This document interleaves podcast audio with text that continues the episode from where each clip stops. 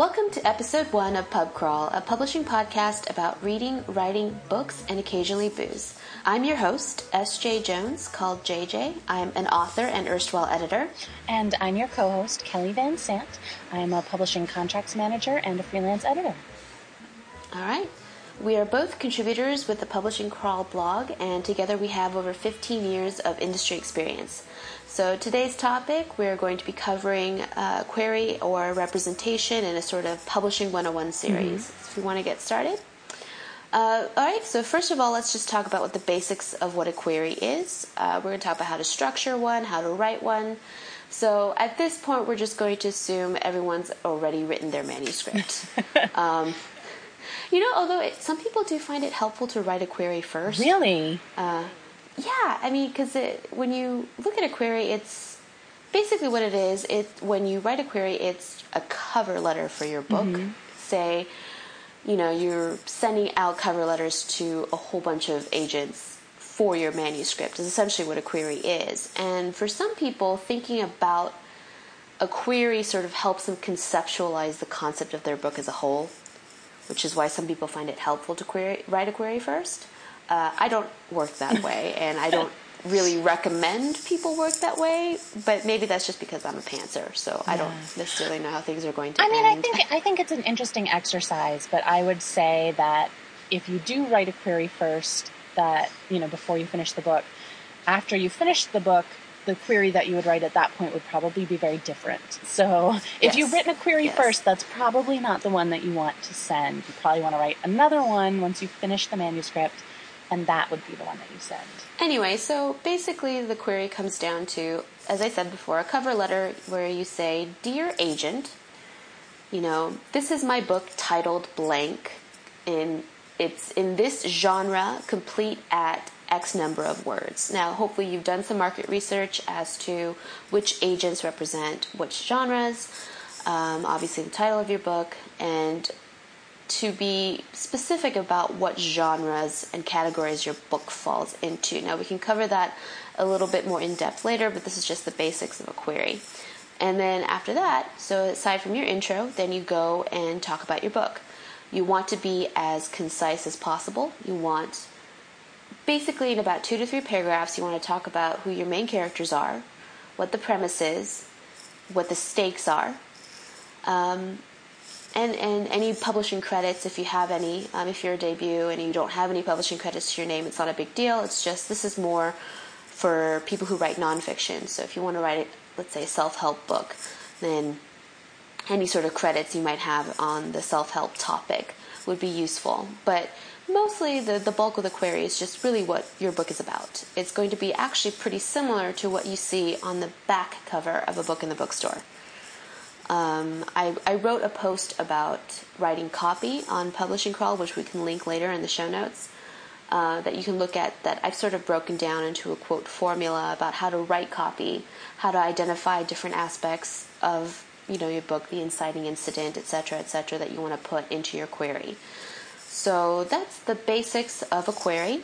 Um, so if we mm-hmm. want to talk about why you want a query, uh, so Kelly, you can field that one. I will. I did have a question for you first, though. What are some things that you should not put in a query? Because I feel like there's a lot of stuff that doesn't actually belong in a query that people might not know about. Well, like I said, a query should be a professional document. So there are things when I'm looking at a query, I tend to kind of be turned off when something is gimmicky. So if a query is written in the voice of the main character mm-hmm. or something to that effect, I'm not saying it do, it never works, but I would say 99.9% of the time I'm not interested in that. I just want to know what the story is. So that's something that I don't really like to see. Uh, the another thing that I this is not necessarily don't put it in your query so much as the you know something like a fictional novel.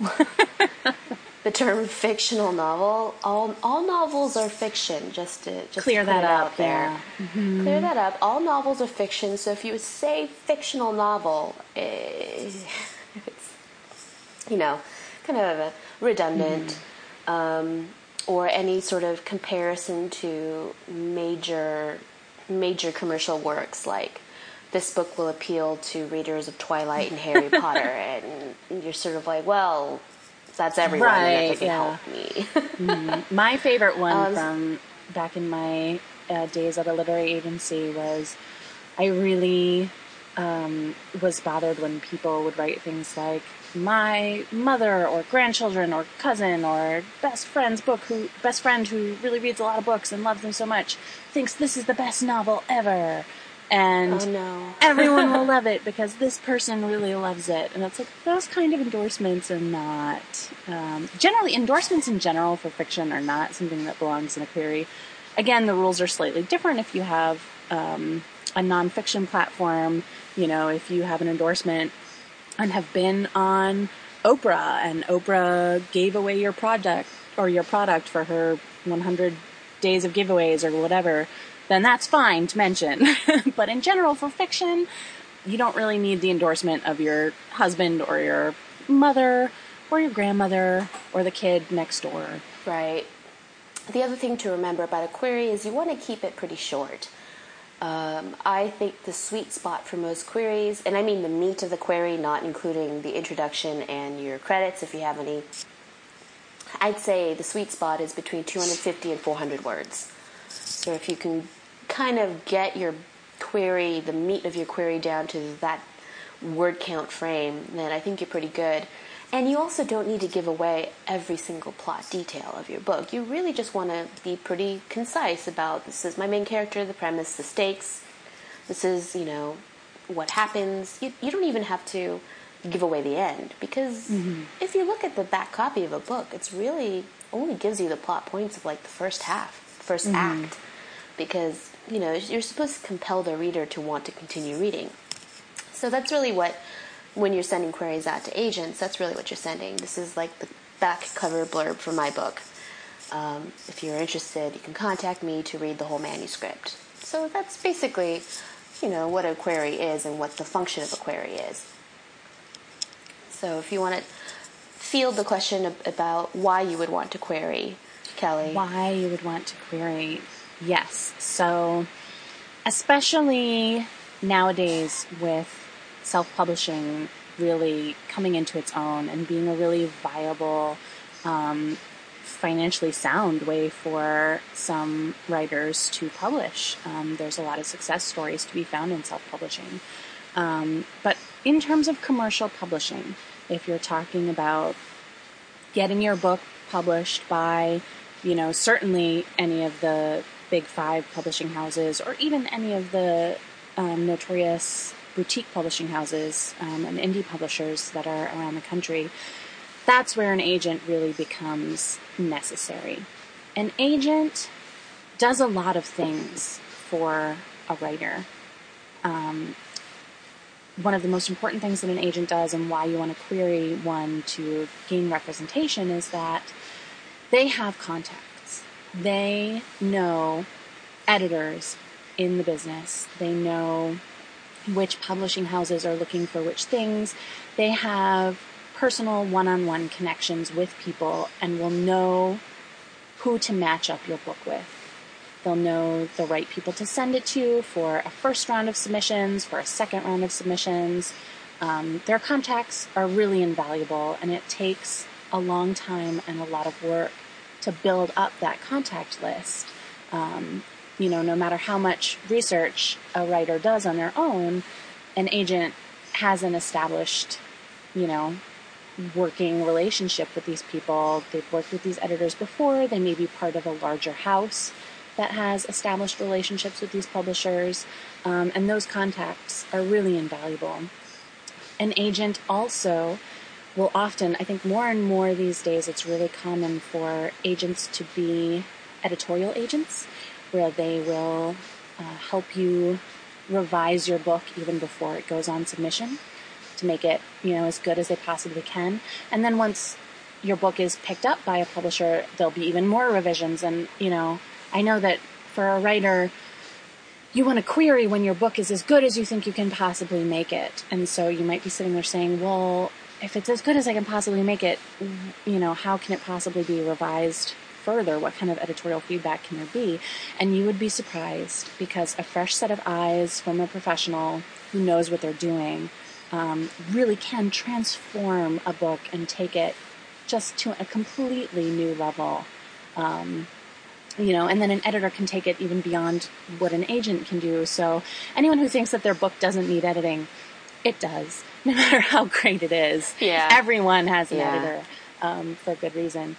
And then the other thing that agents do beyond, you know, having the contacts to make the sale and negotiate the sale and to help you um, take it to that next editorial letter level to be submission ready is they handle the business of your book sale.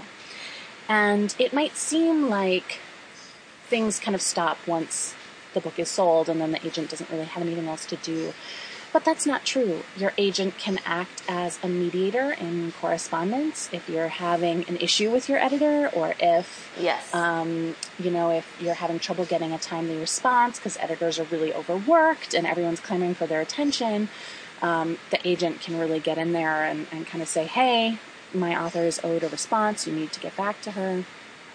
Um, agents will handle things like your payments. Um, they will pass along tax forms. They will, um, you know, some agents, if you've retained any subrights, um, the agency might be set up to deal with those subrights in house. So if you've, you know, retained translation rights, then your agent will be selling those rights overseas, or they might be selling the rights to your audiobook.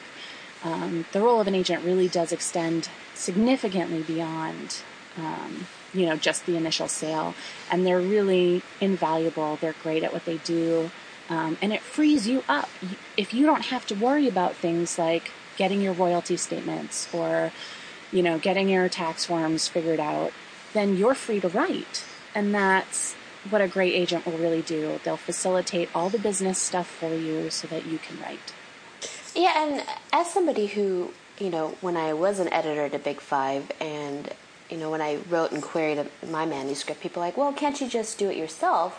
I mean, I could theoretically, I could because I had a lot of contacts in the industry, but I really wanted an agent. I there's so many things that an agent can do that is well worth the 15% commission that they take. Uh, most agencies will have established boilerplate with each of the big five houses. So each of the imprints will generally have like a standard publishing contract. Um, you know, and, and those terms are obviously in the most favor of the publishing house and not necessarily in the most favor of the author. But an agent or an agency boilerplate, like um say a, a literary agency has pre-negotiated many of the terms of this contract, um, usually those terms are much more favorable to the author, and it would it's a lot easier to to get those favorable terms if you have an agent when there is a history of an established relationship between the publishing house and this agency. Um, also, there are just some you know certain things that having an agent there as a mediator is great because they can be the bad guy for you.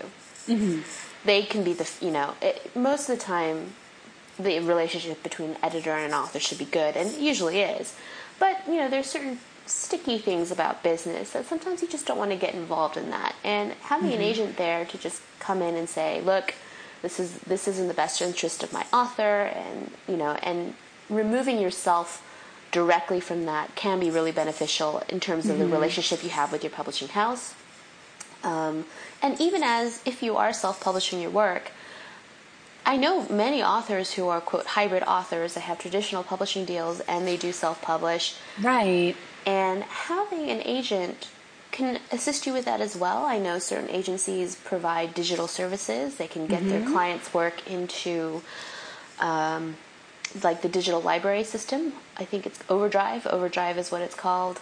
Or they can sell the sub rights of your self-published work. Like so, even if your book is self-published in, let's say, English-speaking territories, they may be able to get translation rights for you, or audio rights, or even uh, film rights. Like Andy Weir's The Martian, I believe he had a film deal before he had a traditional publishing deal for that book. So you know, there are plenty I'm of so things that- excited to read that book. oh, I, really I have it loved on hold at the library. it's really, really, really good. Um, yeah, it, uh, a, friend of mine, Amie Kaufman, she recommended it to me as like a beachy sci-fi read.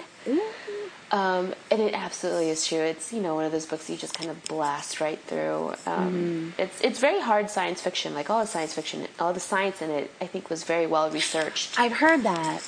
It's it's very very good. I, I highly recommend it. Um, but yeah, that's that's a case where he was self published first um, and had a film deal and, and got a publishing deal, a traditional publishing deal after that. So you know there are many reasons to have agents.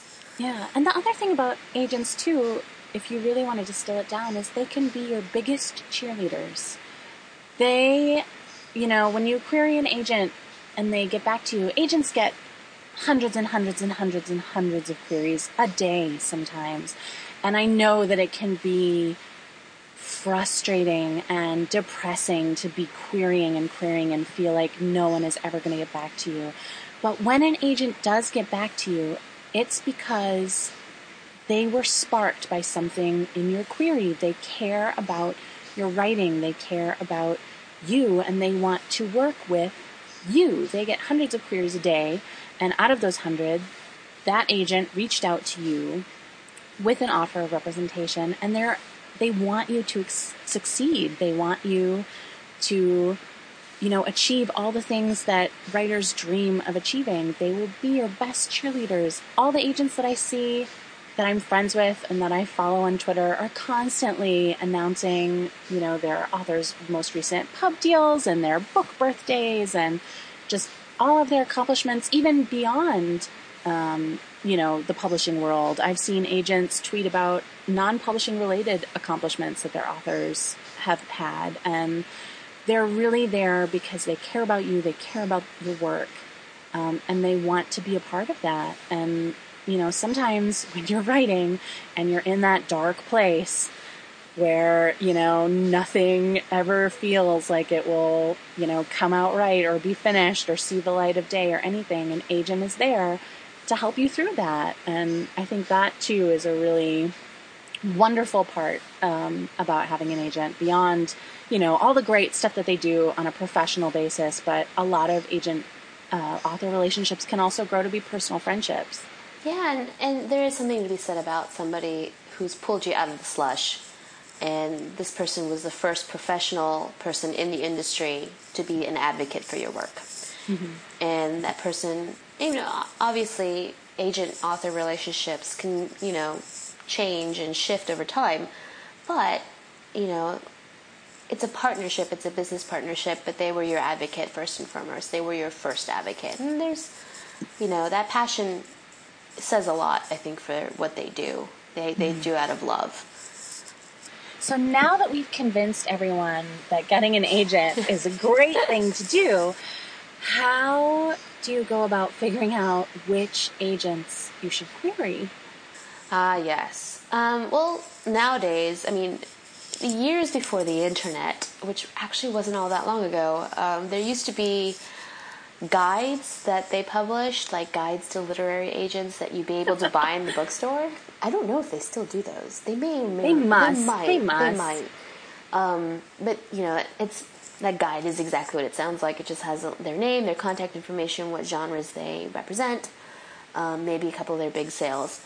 But nowadays, there are online resources for that. There is Publishers Marketplace.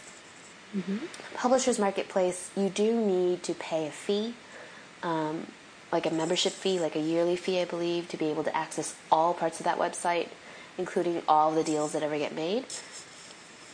But I think that is a pretty valuable resource. Um, but in terms of free resources, there are things or websites called like Agent Query, uh, Query Tracker. Um, there are, you know, if you are at all around Twitter, there are plenty of places or just people on agents on Twitter. I mean, I always thought of Twitter as publishing's water cooler. Yes. Um, you know, a lot of agents are there, a lot of authors are on there, a lot of editors and publicists and everything. They're all on Twitter. So I often find that to be the best way to research what an agent is like, what they what they might be like, and their other places, other online resources to find agents, uh, Preditors and Editors, which is mm-hmm. a list of of vetted agents and, and publishers um, and agents and publishers that have may that may have committed some cardinal sins or are scams or things like that. It's just, it's, right. it's you know because it's very easy, especially if you don't know anything about this business, when somebody gives even the slightest bit of interest in you, you're like, oh, and and you jump right on that boat, and you but you, you know doing some research. Has has this agent made a sale? If so, where have they sold? You know, mm-hmm. and the other thing is, if an agent asks for money up front, never, never, never, never, never. They're not a real agent. They are what my friend calls a schmagent. Yep. Um, no, no reading fees. No, no, no editorial nothing. fees. Nothing. No, no fees. The the agent only makes money when the author makes money. Like after a deal, after the book has been sold, that is when the agent takes their cut. But they never ask for money for, up front from you. So that's the first red flag when it comes to, you know, when you're contacting agents. But, you know, these are websites. I think in particular, Query Tracker is pretty well updated and pretty regularly mm-hmm. updated. It will say what genres the agents represent. And by genres, I mean you know, mystery, thriller, fantasy, science fiction, romance. Those are generally the genres. Like if you go to a bookstore and look at all the bookshelves and the sections of the bookstore, those are generally the categories and genres. And most agents, I mean, the, I honestly think the best agents tend to narrow their focus a little bit. So mm. it's very rare to see a good agent specialize in everything, you know, all right. across the board. Um, it's usually three to five. Yeah, I'd say it's things three to five. Max. You know, and and and reading taste. Um, if you look on Publishers Marketplace and you're researching an agent, you'll see some of the deals that they've made. You'll see what sorts of books that they've sold and to which houses. Sometimes you'll kind of get a ballpark figure as to how much. Um, so that's when you're researching agents, you do want to target agents who have sold in your category, or if they have, mm-hmm. if they're younger agents, because all agents have to start somewhere. Of course, and that doesn't automatically mean that they're you know frauds, right? If they're a younger agent, it usually helps if they are with an established agency, um, mm-hmm. with one or more agents with a with a history of sales. You know, most agents start off as assistants to established agents, and when they start taking on their own list, the person that they're assisting will generally help them with their contacts mm-hmm. and everything. So even if this person listed on the agency website has not sold anything yet, if other agents in that agency have sold other things, then this is probably a younger agent starting out looking to build their list. Mm-hmm. And sometimes those are the best agents to query as well because they are hungry. They are looking for authors mm-hmm. to help, you know, to, to make their first yeah. sales with. And they have the time to dedicate to, you You know, they're not a veteran agent with 55 authors that they're juggling in the air. You know, they could really dedicate themselves to you and your work. And so, yeah, there's, you know, if the agency itself looks reputable, then that's a good thing to go by, even if the agent doesn't have any sales. Um, and there are also forums and, and boards. I think um, SCBWI has a mm-hmm. forum. I think they're called Verla Kay or the Blue, Bur- Blue Boards. Um, there's a man named Chuck Sambuchino who has a blog, and I know he periodically interviews agents, what they're looking for.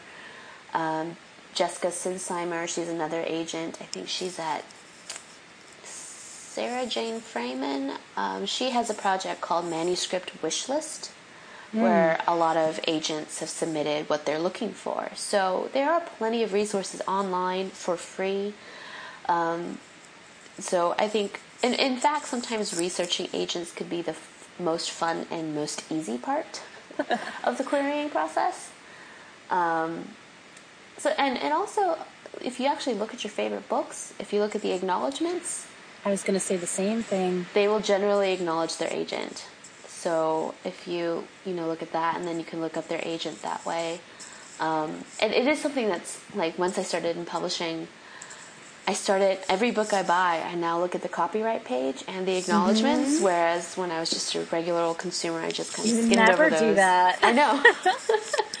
But now there's so much interesting information to be found. yes. So, um, anyways, that's basically uh, how to go about researching which agents to query. Um, so let's also talk about then what happens when you get that offer of representation. Um, what the sort of ins and outs of everything is. So, if you get an offer of representation and you decide that that is an agent that you want to work with, um, you know, and and you know, I encourage you to be really discerning about that. This person is going to have a really intimate role in your career, and you want to make sure that they're the type of person that you can work well with. Um, you know, so do make sure that it's the right person, the right agent for you. But let's say it is, it's the perfect match. Um, you are given an offer of representation, and then a couple of things um, happen from that point on. So, I don't know if this is across the industry completely standard with no exceptions. I think there may be a few exceptions, um, but in general, you might receive an agency agreement. Agency agreements are at will.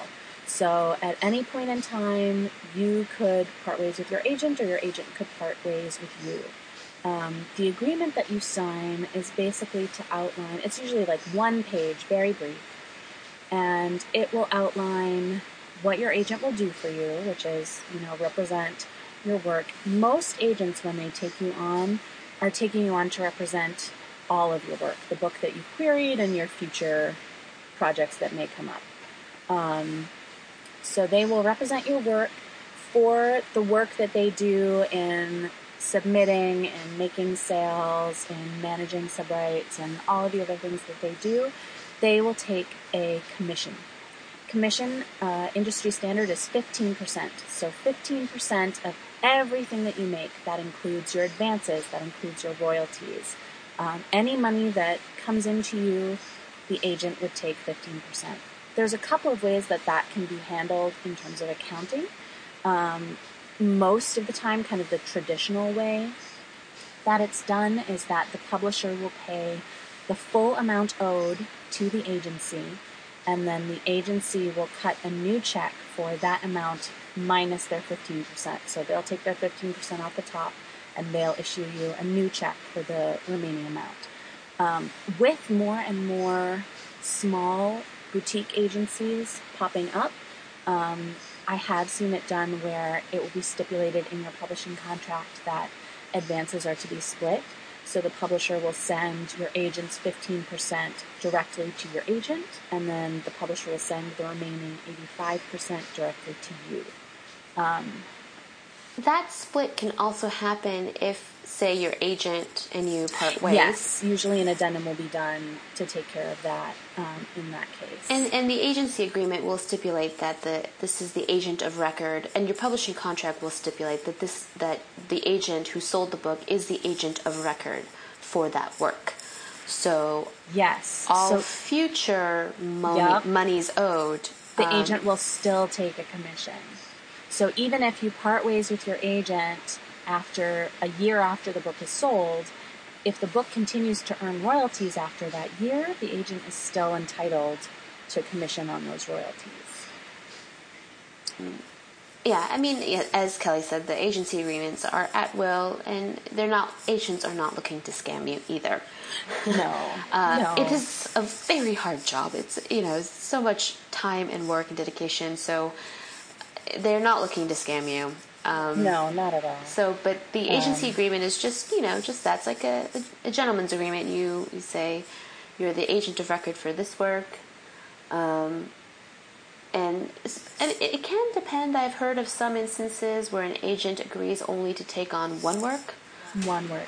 And if they do agree to take on, you know, more, if it just stipulates that they will be your agent for any projects that you work on, if you part ways with an agent and they haven't sold your book, then they don't take a commission Right. on They that. don't they don't have a commission on that. They only make money when you right. make money. And so if, if they've So, seen your book, you know, if you've submitted it to them and, and they've taken a look at it, but they haven't sold it, and then you decide, you know, this isn't really working out for me. I want to, you know, do something different. I'm going to part ways with you. Just because they've seen it doesn't mean that they get a commission on it. Um, you know, they have to sell the work. They have to demonstrably, you know, have, have done some work to earn you money for which they would take a commission. Um, so agency agreements in general are very short, straightforward. Um, you would sign them, uh, you'd sign your agency agreement, and then that's when the ball really gets rolling. Uh, like I said before, a lot of agents these days are editorial. They might want to go through the manuscript with you and do a revision or perhaps even two before they feel really strongly about it. Um, and that really is because it is such a competitive marketplace. You really want to send out the best possible thing that you can. Um, and agents, you know, will come at it with a fresh set of eyes. They'll come into it knowing what the market is like, knowing what the editors they're in contact with are looking for, um, you know, and they'll really help you make that manuscript shine. And then they'll send you out on submission. Um, they'll they'll which we'll, we'll talk about yeah, that. that'll be another podcast. whole thing where we'll dive into the details of that. But they'll submit your book to editors. They will negotiate deals for you.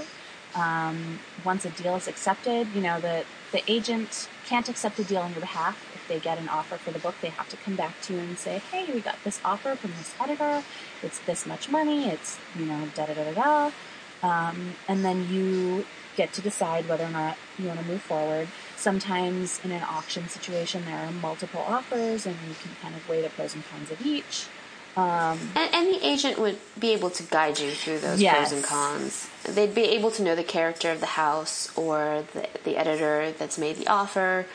You know, you may have competing offers from two different houses, and she knows or he knows, the agent knows, this particular editor likes more romantic things and maybe we'll probably push it in a more romantic direction. This other editor likes more plot driven things and we'll probably keep you know, drive up those elements. They they know the people with whom they're making these deals, so they should be able to advise you. I mean, the, the final decision still rests with you as the author, Yes. but they will be able to to help you, and and you know, or they may have a better idea of, of this particular house's marketing publicity department, having worked with them before on other books for their other mm-hmm. clients. So it, it just helps having somebody who has experience in the industry because writing you know aside from the business aspects of writing writing just as an activity is so solitary. And you're often in your own head and, and, and getting that outside perspective not just editorial but- editorially but just outside perspective outside your head is really really helpful. And, and i think an agent is an excellent soundboard for many other things. They can also assist you on what to work on next. Say for example they've signed you they you've edited the, the work with them and it's on submission and now you're waiting. And in this period of waiting usually the best thing to do which we will again cover next week in more depth is to work on your next mm-hmm. book. And they may and if you have a couple of different ideas they may be able to tell you um, hey this idea sounds saleable if you want to work on that maybe focus your attention here um, they'll probably tell you not to work on a sequel until the first one's sold um, you know, they'll, they'll they'll guide you here and there, and obviously write what you want. yes. Um, yes. But an agent should be able to say, you know, yes, I can. This is this will be workable in the market. Maybe if you tweak this or if you tweak that, you know, write what you want, and we'll see how how this will go. How maybe we can edit it. So they're just really good advisors. You know, they're career advisors when it comes to it. So I think that pretty much wraps up our publishing 101 querying slash representation segment. Yes. Unless we have any last thoughts or or comments that we want to make before we move on. No, I think that's it in general. If there's something about queries that we have not uh, covered that you're dying to know about, then um, you could email us or us out on Twitter and we'll follow up later. But I think we covered pretty much all the basics. Yeah, these are the basics. I mean, as I said, this is publishing 101. I'm sure later on we could do more higher levels of publishing, like publishing 201 or something, and go to, to further Yeah. specific. We'll get into the meat of it. Yeah. We're gonna do we're gonna do some really great stuff in the future. So All right, well then, so let's talk about what we're working on. Um, any sort of writing or other creative projects that we're working on right now, Kelly? Mine would fall into the other creative projects category. um, I'm not actively working on anything at the moment in terms of writing, although, you know, I always have ideas in the back of my head. But this week I have started uh, making my own sourdough starter from scratch. I know. I actually have the first loaf of what will be the actual bread versus just the starter um, rising in my fridge. It's going to rise overnight tonight, and then tomorrow I'm going to bake it. So I hope it works out. Um, I've been making bread from scratch for years, and I love doing it. Um, but this, yeah, so one thing I miss about living with Kelly is we were We were. roommates, by the way.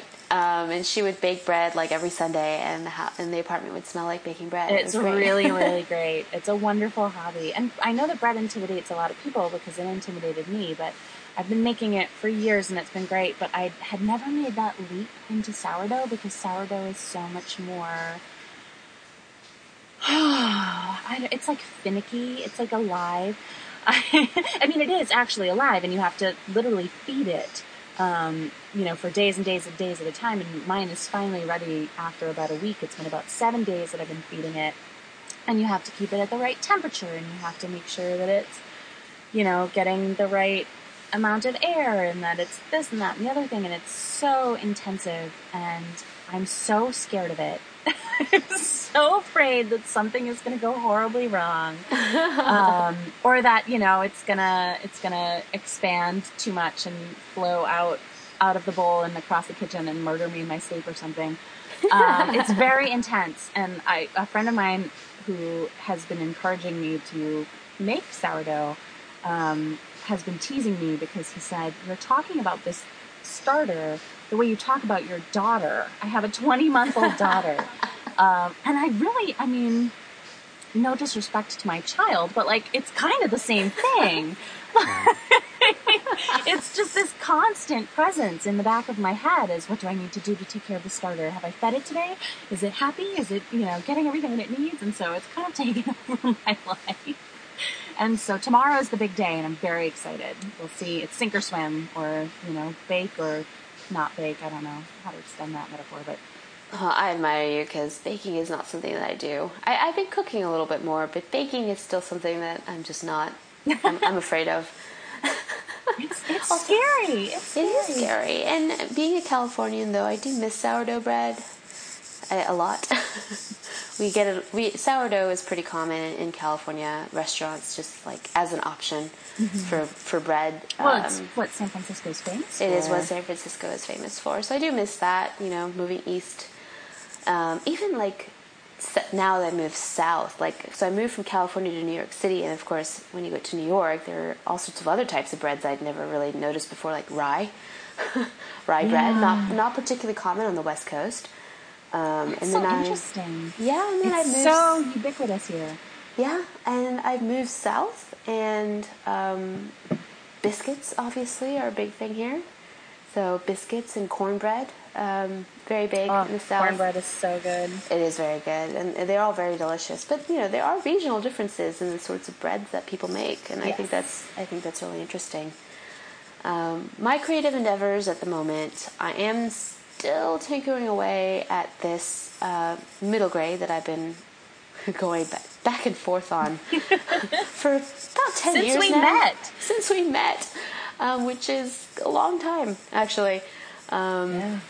about nine drafts or so and uh, but i did email my agent earlier today and i said i am working on something and i promise i'll get you a synopsis and like the first act shortly. I didn't mm. give my i didn't give her a definite time frame but i i did say that i would get it to her shortly. I mean i have a fairly good i mean i do have a pretty good idea now of the story. Kelly knows how different the story has how much the story has changed over the years but i think mm-hmm. at this point i think i actually have something that's a solid middle grade story. I mean for mm-hmm. years i didn't even know what category this book fell into so like think it's a real middle grade story and it's got magic and adventure and friendship and i was like okay okay. I just you know need to get over my baggage and start writing it. And the other creative project that i have been working on So when I first moved south, uh, I brought with me my dad's old armchair from college um, that he bequeathed to me, and he calls it his whiskey drinking chair. Was that the armchair that was in our apartment? It was. It It's is the same It's the one. same armchair. Um, and admittedly, after 40 years, this armchair was looking rather ragged and beat up. Um, for like you know 40 years and I don't know how many moves that chair went through. But anyway, um, so he bequeathed it to me, and uh, my partner was like, you know, it looks pretty ratty. You know, we could maybe we should throw it out, and get a new one. I was like, no, no, this is Dad's whiskey drinking armchair. We're gonna keep it. Um, so I told him that I was going to reupholster it. and that was two years ago. and uh, I finally finished reupholstering it yesterday. Nice. Yes. Um, granted, I've never reupholstered anything before. So uh, I'm not one of those people who does practice anything. I just dive headfirst, which is more or less my writing philosophy as well. I just dive straight in. And uh, thankfully, my armchair actually turned out pretty well. I might take some pictures and put it up in the show notes uh, as well. You should. Um, but have you sat in it and had a glass of whiskey yet? I have sat in it, but I have not had a glass of whiskey with Well, it it's the whiskey drinking chair. I know, it- it and we do occasionally talk about booze on this podcast. and Yes. So Yes. you should get on that. Um, I think I think I will definitely break in that chair. Uh, once, no, I- you know what? I'm not going to wait for getting an ottoman. I'm just going to sit in that chair with a glass of whiskey and sit down. But I was so proud of myself because the last thing that got had to get done, um, and it really took a long time, was I had to to sew the cushion cover, and I'd never sewn anything before. And uh, well, I you know, I, I, like when I was little, I used to do quilting and stuff like that, but nothing major Right, or, from, right. or useful, really. um, so I said, okay, I'm going to go buy a sewing machine. I bought a sewing machine. It is it, it is literally the most complicated machine I've ever touched in my life. it's so hard. Um, and after kind of testing it out and, and figuring things out, I've sewn this cushion cover complete with zipper. I did have to rip out my stitches about six times, but I do have a cushion cover. So that is my that is my big creative accomplishment. Because I think I'm done. I'm done. just like, I quit. Maybe I'll just tackle something easy next, like handkerchiefs. You never do anything the easy way, no, ever. I know it's true. Don't lie. So, well, what are we reading? What are we reading? Well, you go first. Well, I I think the last time we had talked, I'd said that I bought Sorcerer to the Crown by Zen Cho. Um, I am still reading that. Uh, I haven't been I haven't gotten as far into that book as I had wanted to, mostly because I am old, and by the time I get in bed and open up my book, I've pretty much fallen asleep like two pages later. so I'm sort of waiting for an opportunity. And, and this weekend, my partner and I are going to Asheville. Uh, he's going for a conference. I'm just going to, to basically bum off of him. But I'll have a lot of time to myself, and I think I'm going to just sit and finish Sorcerer to the Crown, which sounds, which is, you know, it's Regency with with magic and people of color as protagonists, and it is everything that is up my alley. Mm-hmm. And I know I will love this book. I just haven't had the the time or the mind space to finish Right. it. And I'm also listening to Red Rising by Pierce Brown on audio.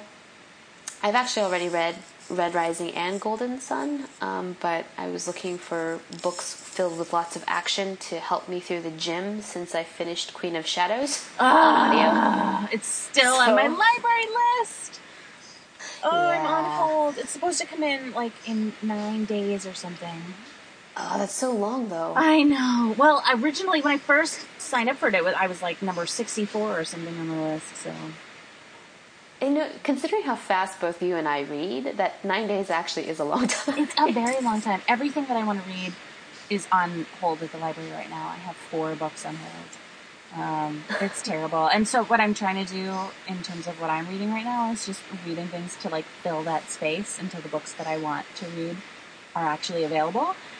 Because I'm really terrible in that I need to be in the mood to read a certain thing. And if I'm not in that mood, I can't read it because I'll just hate it, even if I wouldn't hate it under normal circumstances. I'm very emotionally complex. and so so the three books that I have on hold at the library are Queen of Shadows by Sarah J. Maas, Lair of Dreams by Libba Bray, and as we said before, The Martian by Andy Weir. Um, and then there's one other one that I put on hold that is now escaping my memory. Um, and so while I wait for those things to come in, I've been like trolling through my library, um, what's available to find something to read in the meantime because I'm on a very strict book diet at the moment. I'm not buying any new books. Uh, it's really excruciating, but I'm holding strong, and so whew, someday, someday I'll be able to purchase books again. But for now, it's all the libraries. So grateful for libraries. Libraries are amazing. Um, and so while I wait, I am reading um, Beauty Queens by Libba Bray. Kind of. Oh, I love that book. Yeah, I've never read it before, and I've heard good things. I've read her um, Great and Terrible Beauty series, and I really enjoyed those. I started Going Bovine, and I I must have been reading Going Bovine when I wasn't in the mood to read that kind of book because it's I mean it's really bizarre. It is it is very very surreal. Yes, it's very super surreal, and I must have just not been in that headspace, and so I never finished it. Because sometime after I turned like 29, I'm 33 now. Sometime after I turned 29, I just decided life was too short and I wasn't going to finish books that I wasn't enjoying anymore. Um, whereas before, I'd always been like, I will finish this book if it kills me, and then it often felt like it was going to actually kill me to finish something. Yeah, I was like that. I was like that until I started working in publishing, and then I was like, life is too, too, short, to read all it's the books. Too short. I don't want to Yeah. read. so I'm reading. I'm about halfway through um, Beauty Queens by Libba Bray, and then I just downloaded from the library uh, Serpentine by Cindy Pon. Um, Oh yes, that's also on my list. It's all, that one's at on hold for me at the library right now. Yeah, so I haven't started that one yet. That one's up next. I should finish uh, Beauty Queens probably tonight or tomorrow, and then I will start Serpentine. Beauty Queens is actually an excellent audiobook as well. Um, Libba actually reads it herself. Oh, nice.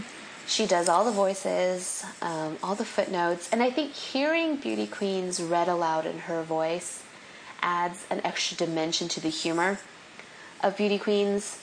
Um, it just and, and it, it's it's funny because I feel like Libba Bray has two modes, which is like the kind of historical, gothic, supernatural, dark of the Great and Terrible Beauty series and the Diviners, and then she has this sort of surreal side, this kind of wacky, almost Monty Python esque sense of humor uh, that comes out in books like Going Bovine and Beauty Queens. Um, it's usually when she has something to say. Um, I just remember reading Going Bovine. I really enjoyed it when when it first came out, cause, and it could me because it was so different from A Great and Terrible I Beauty. should really give it a second shot because I really think that it was more me and less the book. I, I mean, I do like surreal books, and that surreal sense of humor is, is something that I think Lila and I both share. So getting into Going Bovine wasn't that difficult for me. Um, and Beauty Queens in particular, I thought the ridiculousness of it, especially like the second half when you get the pirates and everything. I just thought, you know, this is ridiculous over the top, and but very funny, and, and especially like all the bits about each of the girls and where they come from. Like Libba is really good at, at those kind of character sketches Yes. as well. Like Mary Lou, the one from the Midwest, the wild girl. I loved her. I thought she was so great. Um, all of them, I just you know, and all those like funny little commercial breaks that she's inserted into the book as well about like the hair removal cream and this and that. Um, I just thought they were really, really funny. And when Libba reads them in the audiobook, they're hilarious. She's a really versatile writer, which you know I think is really interesting. Like you said, she's got those different modes that she writes in, and I think I don't know a lot of writers who do that. Yeah, she does have a lot of range. It's it's it's hard to pinpoint. I, I don't think that they're different necessarily, or that they're like I wouldn't recognize it. Well, I think they're. I mean, I remember. So I had read the Great and Terrible Beauty series, or Sweet. What is the name of the series? Is it Sweet Far Thing? What is the? I I, don't. I think it's actually the Great and Terrible Great and Beauty Terrible series, Beauty or maybe the Gemma, the Gemma Doyle books. the Gemma Doyle books. Um, I had read Yeah. those and really loved them. I think on your recommendation, and then um, I had tried going Bovine, and that was a bust for me. And then um, you had told me, oh my god, you have to read The Diviners, you have to read The Diviners. And I was like, well, I really like this other series of hers, and so yeah, I'll totally read it. I didn't know it was horror. I mean, you, I mean, that's, that's horror, right? Yeah, Like, it, it is horror. Yeah, it is. I didn't know that. and I don't read horror. I don't watch scary movies. I don't, I don't, I can't even watch Law and Order anymore because I just can't do it. I hate being scared. Um, but I got way too sucked into that book and the characters and everything by the time I realized it was going to scare the shit out of me that like I couldn't stop. So so I had to finish it and I was super pregnant at the time that I read it. Um, and so I couldn't sleep anyway because insomnia was one of my pregnancy symptoms. And so I was like not sleeping and like tossing and turning and like having all of these flashbacks to the book and the super creepy things that happen and it was like horrific. And so I can't believe I'm going to read Lair of Dreams, but I am because I enjoy the first one so much, but I'm like not prepared to be scared out of my mind again. Yeah, I mean, I actually think the first Diviners novel was scarier. Okay. Um, the second one is creepy. Don't get me wrong; it, it's definitely creepy. Um, but the first one was just so twisted and strange. It had that weird kind of like red dragon, William Blakean Yeah. kind of villain It was just scary. just like I was scary. It afraid was to be scary, I agree. alone when I was reading that book, and I was home alone all the time at that point in my life because David was working super late hours, um, and I was always alone. And it, I mean, it terrified me. But props to Libba Bray because I had to keep reading. I thought it was just so excellent, and I loved those characters so much. So I'm back. I, I, I, I would I would read anything Libba Bray writes, like literally anything she writes. I would read her grocery list. I bet you her grocery list is hilarious. this has been the Libba Bray fan podcast. Yes, it is the Libba Bray fan podcast. She is fantastic. Also, she has a band and she's a great voice. And I just a Libba Bray fangirl all over the place. So yeah, I think that's it for this week. Uh, if you have any uh, anything else you want to add for the, the topics and the subjects that we've covered so far, or No, I think that's everything. Any other book recommendations or squeeing that you want to put in? Oh my god. I mean, I could go on and on and on about 8 million other things. Um, if I'm going to recommend one more thing, the thing that I'm obsessed with the most right now is another podcast called Dusted by um, Lani Diane Rich and Alastair Stephens, who are the husband and wife team that make up StoryWonk. And all of their podcasts are phenomenal. If you're a writer, you should go read them, read, uh, read them, listen to them, listen to the Light Bulb, listen to all their stuff. They're brilliant. They are excellent um, at story and everything that that entails. Uh, but Dusted, which is the one I'm in particularly, I'm in particularly, the one I am particularly obsessed with at the moment is their Buffy the Vampire podcast, where they watch each episode of Buffy the Vampire and then they analyze it beat by beat with some phenomenal literary criticism um, and a really hilarious and heartfelt and just super smart uh, commentary. And I'm, I just, I mean, I can't say enough good things. So if I was going to recommend one more thing, that would be it. That sounds that sounds really really It's good. I mean, I'm not a huge Buffy fan, but I do love any sort of critical analysis of media. I mean, they go really in deep. They do have multiple other podcasts too. They have one um, where they're watching Veronica Mars right now. They have the Light Bulb, which is just kind of their general um, podcast about craft and writing and story. Um, they have an Outlander podcast. Um, so they have, you know, like, I mean, I couldn't even list them all. They've got like 15. They're like professional podcasters. um, but they're really, I mean, they're a great team. They play off each other beautifully. So smart, so funny, so insightful. Um, it's really just, it's my jam. I'm a fangirl for sure. Well, I guess if there's anything else we can recommend on my end, I have once again fallen down the uh, German Gothic musical spiral. For those who don't know me, um, I have this weird obsession with all things German. I love the German language, I love German compound nouns, um, and I also love German musicals. And the musical theater scene in, well, German, German meaning also Austria because they speak German there. Um, the past couple of years, they've not couple of years, I'd say probably the past 15 years, they've produced some really, really amazing Gothic musicals. And Gothic is another one of my things. So the one that I've recently fallen back into is called Tanz der Vampire, it means Dance of the Vampires. It's a musical that was written by Jim Steinman. I don't know if you guys know who Jim Steinman is, but he is the man behind such hits as I Would Do Anything for Love, performed by Meatloaf. Oh. Uh, Total Eclipse of the Heart, oh my god. performed by Bonnie Tyler. Um, it's All Coming Back to Me Now, performed by Celine Dion. Oh. Yes. Or Jeremy Jordan. Google the Jeremy Jordan version of that song. Um, this is just turning into like, But- let's recommend everything that we love. Yes. So Jim Steinman is pretty pretty well known for these sort of bombastic, over the top kind of ballads, and um, he wrote an entire musical called um, Tanz der Vampire, and it's basically and, and oh, and in this musical, Total Eclipse of the Heart is sung as a duet between a vampire and a young woman named Sarah. Um, it's also entirely in German. Um, so if you don't speak German, I do apologize, but it doesn't really matter because it's an entire, it's Total Eclipse of the Heart sung as a duet between a vampire and a young girl named Sarah. Um, also, in the, and I highly recommend that you look up the original cast of Tanz der Vampire. The um, the the main vampire is actually played by Steve Bartman, Steve Barton, who was who originated the role of Raoul on Phantom of the Opera.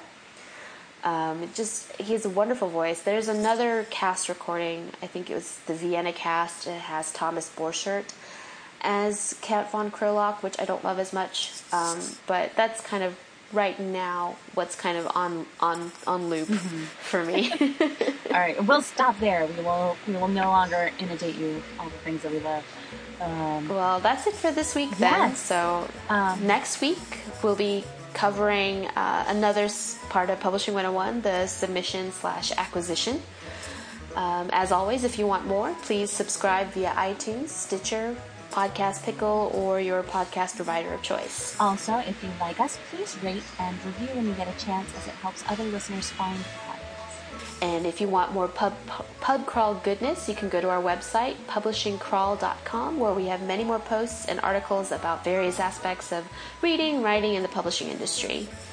You can also follow us on Twitter at PubCrawlBlog, as well as on Tumblr, Facebook, and Instagram at publishingcrawl. You can follow me, JJ, at SJ Jones. That's S J A E J O N E S on Twitter, or my website, sjjones.com. And you can follow me, Kelly, at Bookish Chick on Twitter or Instagram. And our theme music is Quirky Dog by Kevin MacLeod, and our logo is designed by Erin Bowman. She's a Publishing Crawl contributor and author of Vengeance Road, which is available now wherever books are sold.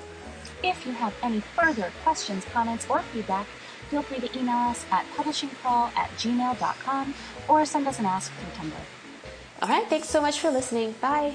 Bye!